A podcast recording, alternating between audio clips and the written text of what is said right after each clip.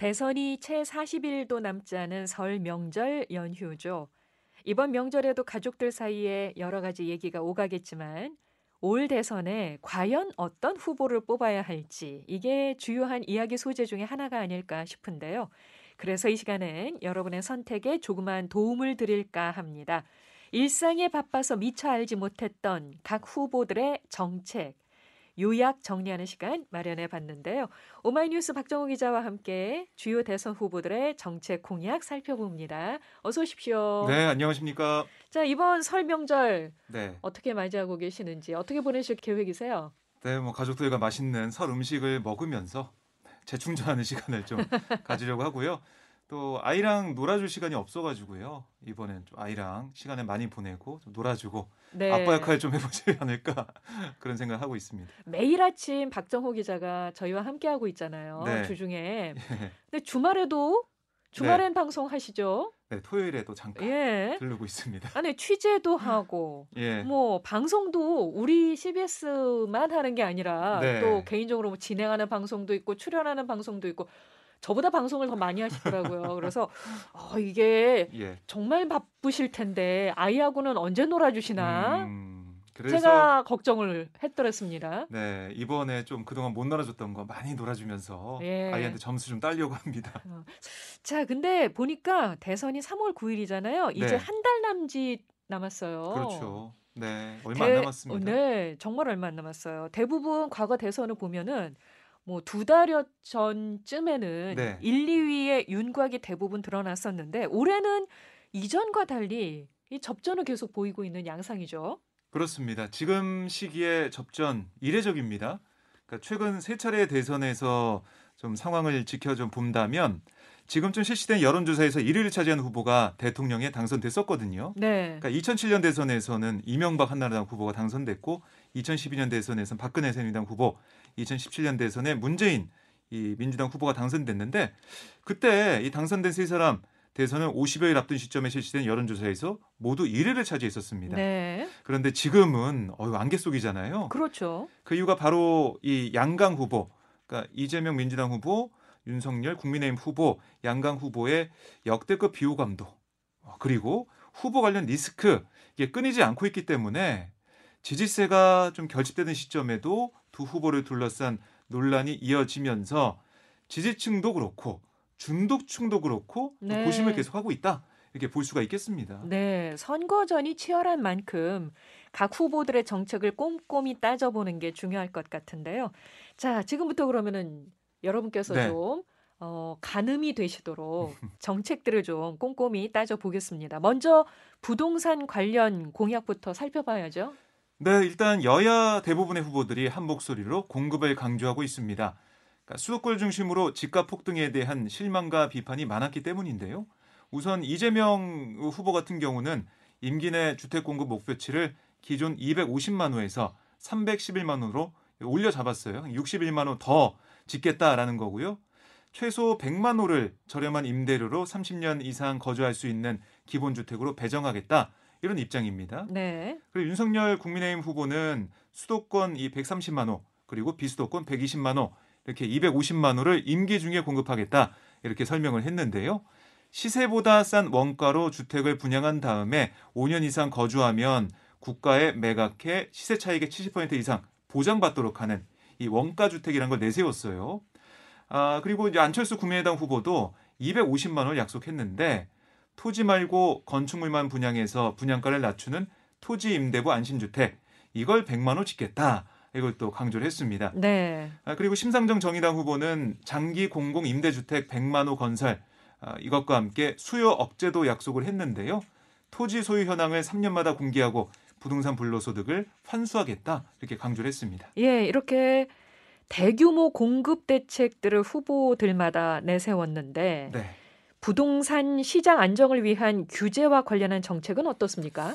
예, 그러니까 부동산 시장 안정을 위해서는 공급 대책도 중요하겠지만 투기적 요인을 어떻게 막을 것인가 중요하죠. 중요하죠.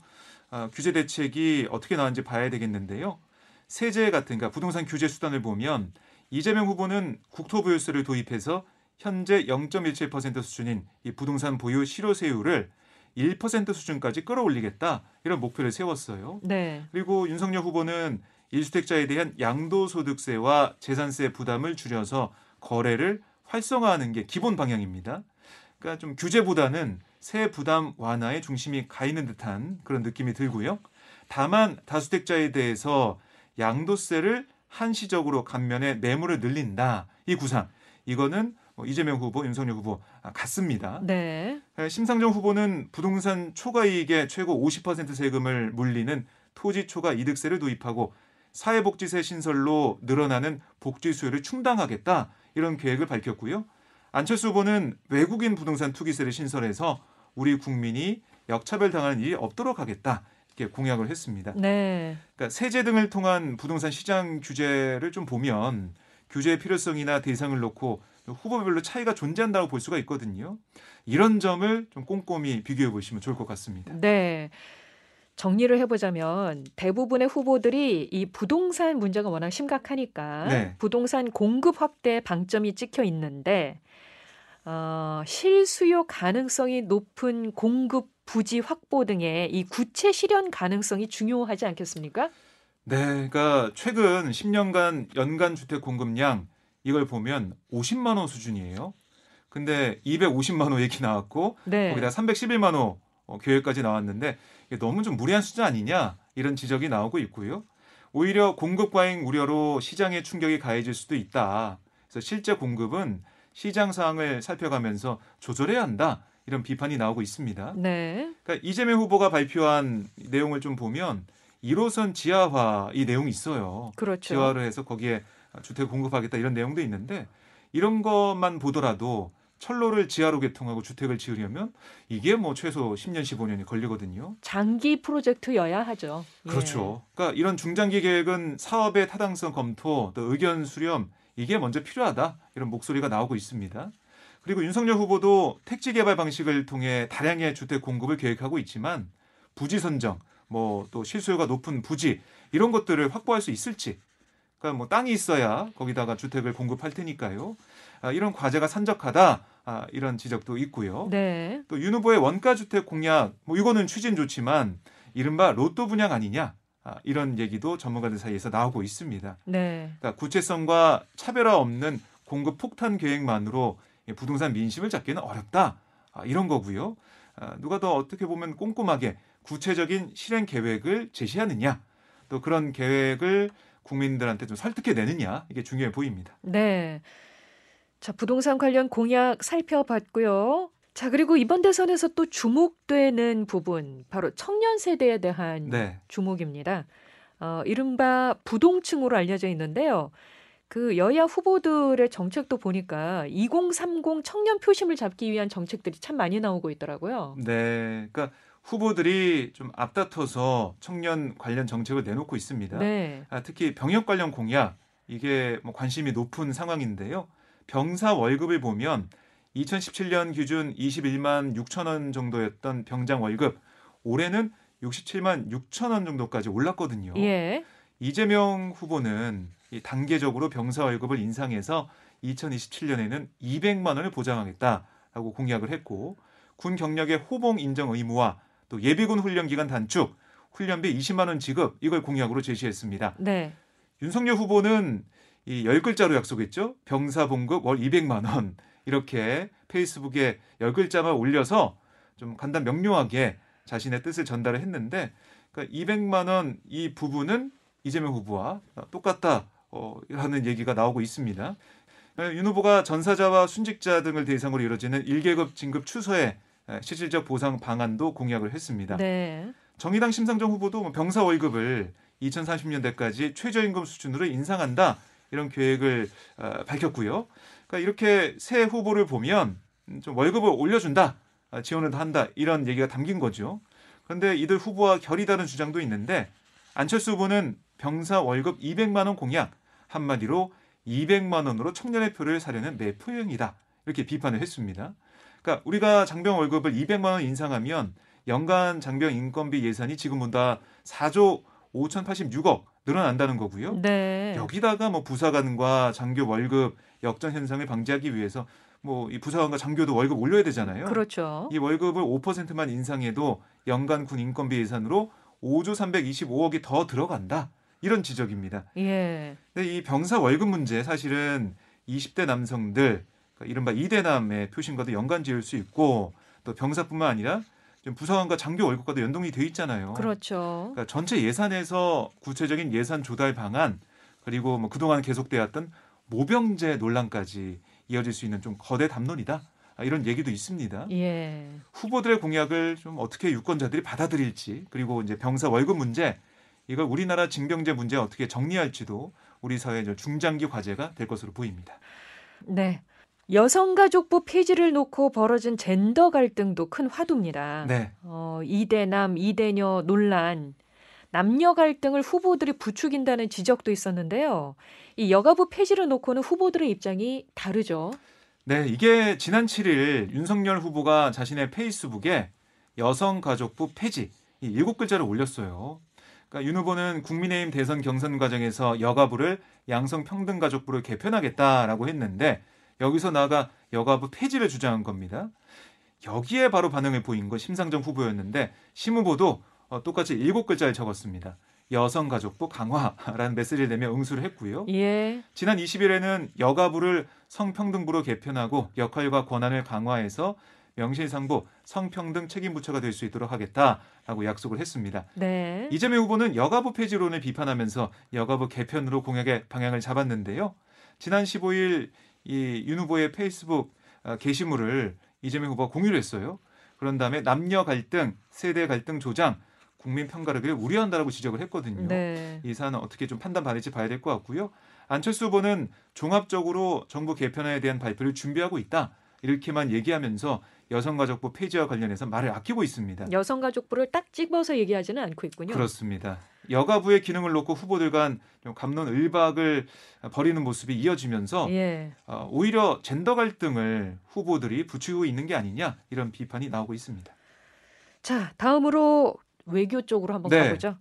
남북 관계가 지금 경색돼 있잖아요. 그렇습니다. 이런 상황에서 통일 외교 공약에도 관심이 큰데 여야 후보들이 어떤 정책들을 펼치고 있습니까? 네, 이재명 후보는 통일 외교 정책에서 실용 외교에 방점을 찍었는데요. 북한을 비롯해 미국과 중국, 일본 등 주요 국가의 관계에서 이념을 넘어 국익 중심의 정책을 펴겠다 이런 얘기입니다. 네. 남북 합의의 일방적 위반이나 폐기에는 단호하게 대처하고 할 말은 하겠다라고도 강조를 했는데요. 어, 지금 현 정부와 좀 결이 다른 아, 차별하는 그런 모습을 보이려는 아, 그런 상황인 것 같습니다. 네. 어, 윤 후보도 이재명 후보와 좀 결이 다른 그런 모습인데요. 말로 외치는 평화가 아닌 힘을 통한 평화를 구축하겠다 이렇게 밝혔어요. 특히 북핵 미사일 위협 억제를 위한 모든 수단을 강구하겠다 이런 입장입니다. 여기서 나온 게 선제 타격 그렇습니다. 예. 예. 그러니까 이 선제 타격 능력이 이른바 킬체인을 확보하는 한편 현 정부에서 축소한 한미 연합 훈련과 성주 사드 기지 이걸 정상화하겠다라고 공약을 했어요. 그러니까 이 북한 선제 타격론과 잇따른 중국 관련 발언 등을 통해서 이재명 후보 그리고 현 정부와도 차별화 시도하고 있다 이렇게 평가할 수가 있겠고요. 안철수 후보는 선 비핵화 후 종전 선언 원칙을 선언하겠다 이렇게 강조를 했습니다. 네. 심 후보는 남북 교류 재개에 힘을 쏟겠다라고 얘기를 했는데요. 미국과 국제사회에 경직된 대북 접근법이 오히려 북한의 핵 능력을 강화시키고 있다. 이 점을 설득하겠다라고 설명을 했습니다. 한반도 평화 외교 문제와 관련해선 좀 여야 후보들의 차별성이 좀 드러나는 것 같아요. 그렇습니다. 네, 그래서 이런 부분들 잘 봐야 될 것 같고요. 유권자들의 선택이 중요해 보입니다. 이게 정말 미래에 굉장히 큰 영향을 미칠 수 있는 부분이기 때문에 네. 이게 국가 간에 다 연결이 돼 있는 부분이잖아요. 이 그렇습니다. 통일 분야 또 외교 분야에 있어서 어떤 생각들을 갖고 있는지는 정말 중요하게 잘 모든 분야가 다 그렇습니다만 네. 특히나 이 부분도 잘 살펴야 될 부분인 것 같습니다. 네. 자, 이번 대선을 보면은 여야 주자들이 연일 생활 밀착형 공약을 또 쏟아내고 있더라고요. 네. 이재명 후보는 소확행, 어, 소소하고 확실한 행복, 어, 그리고 국민의힘 윤석열 후보는 성렬 씨의 심쿵 약속 이거를 시리즈로 전개하고 있어요. 이름들 잘 졌어요. 네, 이름은 아, 정말 눈에 귀에 쏙쏙 들어옵니다. 예. 아, 그런데 이름만 다를 뿐 그 취지나 내용은 좀 비슷합니다. 이재명 후보의 1호 소확행 공약을 보면 오토바이 소음 근절이에요. 오토바이가 너무 시끄럽게 다녀가지고 그거를 좀 근절하겠다. 네. 정말 생활 밀착형 공약이었고 윤석열 후보의 1호 심쿵 공약은 택시 운전석 칸막이 설치였습니다. 이것도 많은 분들이 원하는 그런 정책이었죠. 네. 그러니까 민생 현안에 집중하는 수준을 넘어서서 정말 강론에 해당하는 분야별 공약이 줄을 이루고 있는데요.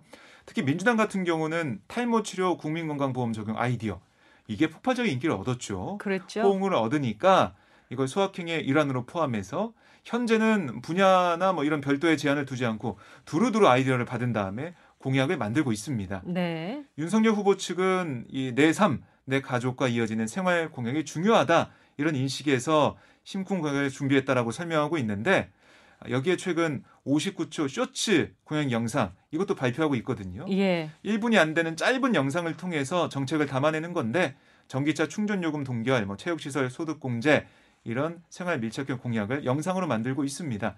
그러니까 영상 미디어에 친숙한 2030 세대 관심도가 높은 현안에 집중하는 게 특징으로 보입니다. 네. 뭐 젊은 세대일수록 또 길게 얘기하는 것보다 짧고 강하게 얘기하는 걸 좋아하잖아요. 네, 또 재미있고 재치 네. 있는 걸또 좋아합니다. 예, 네. 영상에 또 익숙하기도 하고 형식도 그렇지만 일부 공약을 보면은 후보들이 참 비슷한 것 같기도 해요. 네. 이거 왜 그럴까요? 특히 민주당과 국민의힘에서 발표한 공약 내용을 비교해 보면 핵심 내용이 겹치는 사례만 최소 17건에 이르는데요. 유사한 공약까지 더하면서 차별성 없는 공약은 더 늘어나고 있다라고 보시면 되겠습니다. 그러니까 여야는 그동안 부동산 정책 방향을 놓고 큰 이견을 보였지만 대선 앞두고 어땠습니까? 아까 제가 언급해 드린 대로 일제히 공급 확대를 얘기하고 있고요. 또 가상자산 비과세 기준도 5천만 원 이 얘기를 했고 연말정산 공제학대 공약도 여야 후보가 똑같이 내놨습니다. 그러니까 후보들이 2030 또 중독층 표심을 의식하다 보니까 성향상 중간층으로 수렴해 가면서 양쪽의 공약이 서로 닮아가는 모습이다. 이런 해석이 나오고 있고요. 네. 그리고 선거가 접전일수록 아, 중도층 표심이 중요하기 때문에 이게 중도층이 어떤 생각을 하고 어떻게 하면 표를 얻을 수 있겠다 이런 계산을 계속 하고 있는 거죠. 네. 그리고 우리나라 정당 구조상 양당 체제로 이루어져서 진보나 아니면 다른 색깔의 정당이 힘을 발휘하지 못하고 있기 때문이다. 아, 이런 해석도 나오고 있습니다. 그래도 양극화 해소나 외교 통일, 과세, 또 남녀 차별 문제 네. 이런 차이가 존재하는 부분들이 음. 있어서요. 어, 후보들의 철학이 드러나는 부분을 잘 보고 판단을 하면 선택에 도움이 될 수도 있지 않겠습니까? 네. 그러니까 정책 차별성이 없어서 후보 이미지만 보고 투표를 하거나 네거티브에 의존하는 선거가 될 수 있다. 이런 우려는 계속 나오고 있었거든요. 그러니까요. 하지만 후보들의 면면과 발언의 맥락, 또 살아온 이력 등을 보면 정책의 특징이나 철학을 엿볼 수가 있고요. 앞서 말씀하신 대로 차별성이 있는 지점과 정책도 확연하게 존재를 하거든요. 네. 어떤 정책 공약이 우리 사회와 미래를 위해 합당한지 아, 그리고 실현 가능성이 있는지 정말 잘 따져봐야겠습니다. 네. 후보들만 전체적인 그림과 아주 강론으로 들어가서 또 세부적인 공약과 이런 것들을 내놓는 게 아니라 네, 우리 유권자들도 후보들의 정책들을 보면서 큰 숲도 좀 볼 수 있고 네, 그리고 작은 부분에 있어서의 차이점들도 좀 음. 잘 살필 수 있는 그런 눈을 키워야 되겠습니다. 그렇습니다. 자, 오늘 이렇게 정책 비교를 좀 해드렸는데 여러분께 많은 도움이 되지 않을까? 예, 그렇게 믿어 보면서 지금까지 오마이뉴스 박정호 기자와 함께 이야기 나눴습니다. 고맙습니다. 고맙습니다.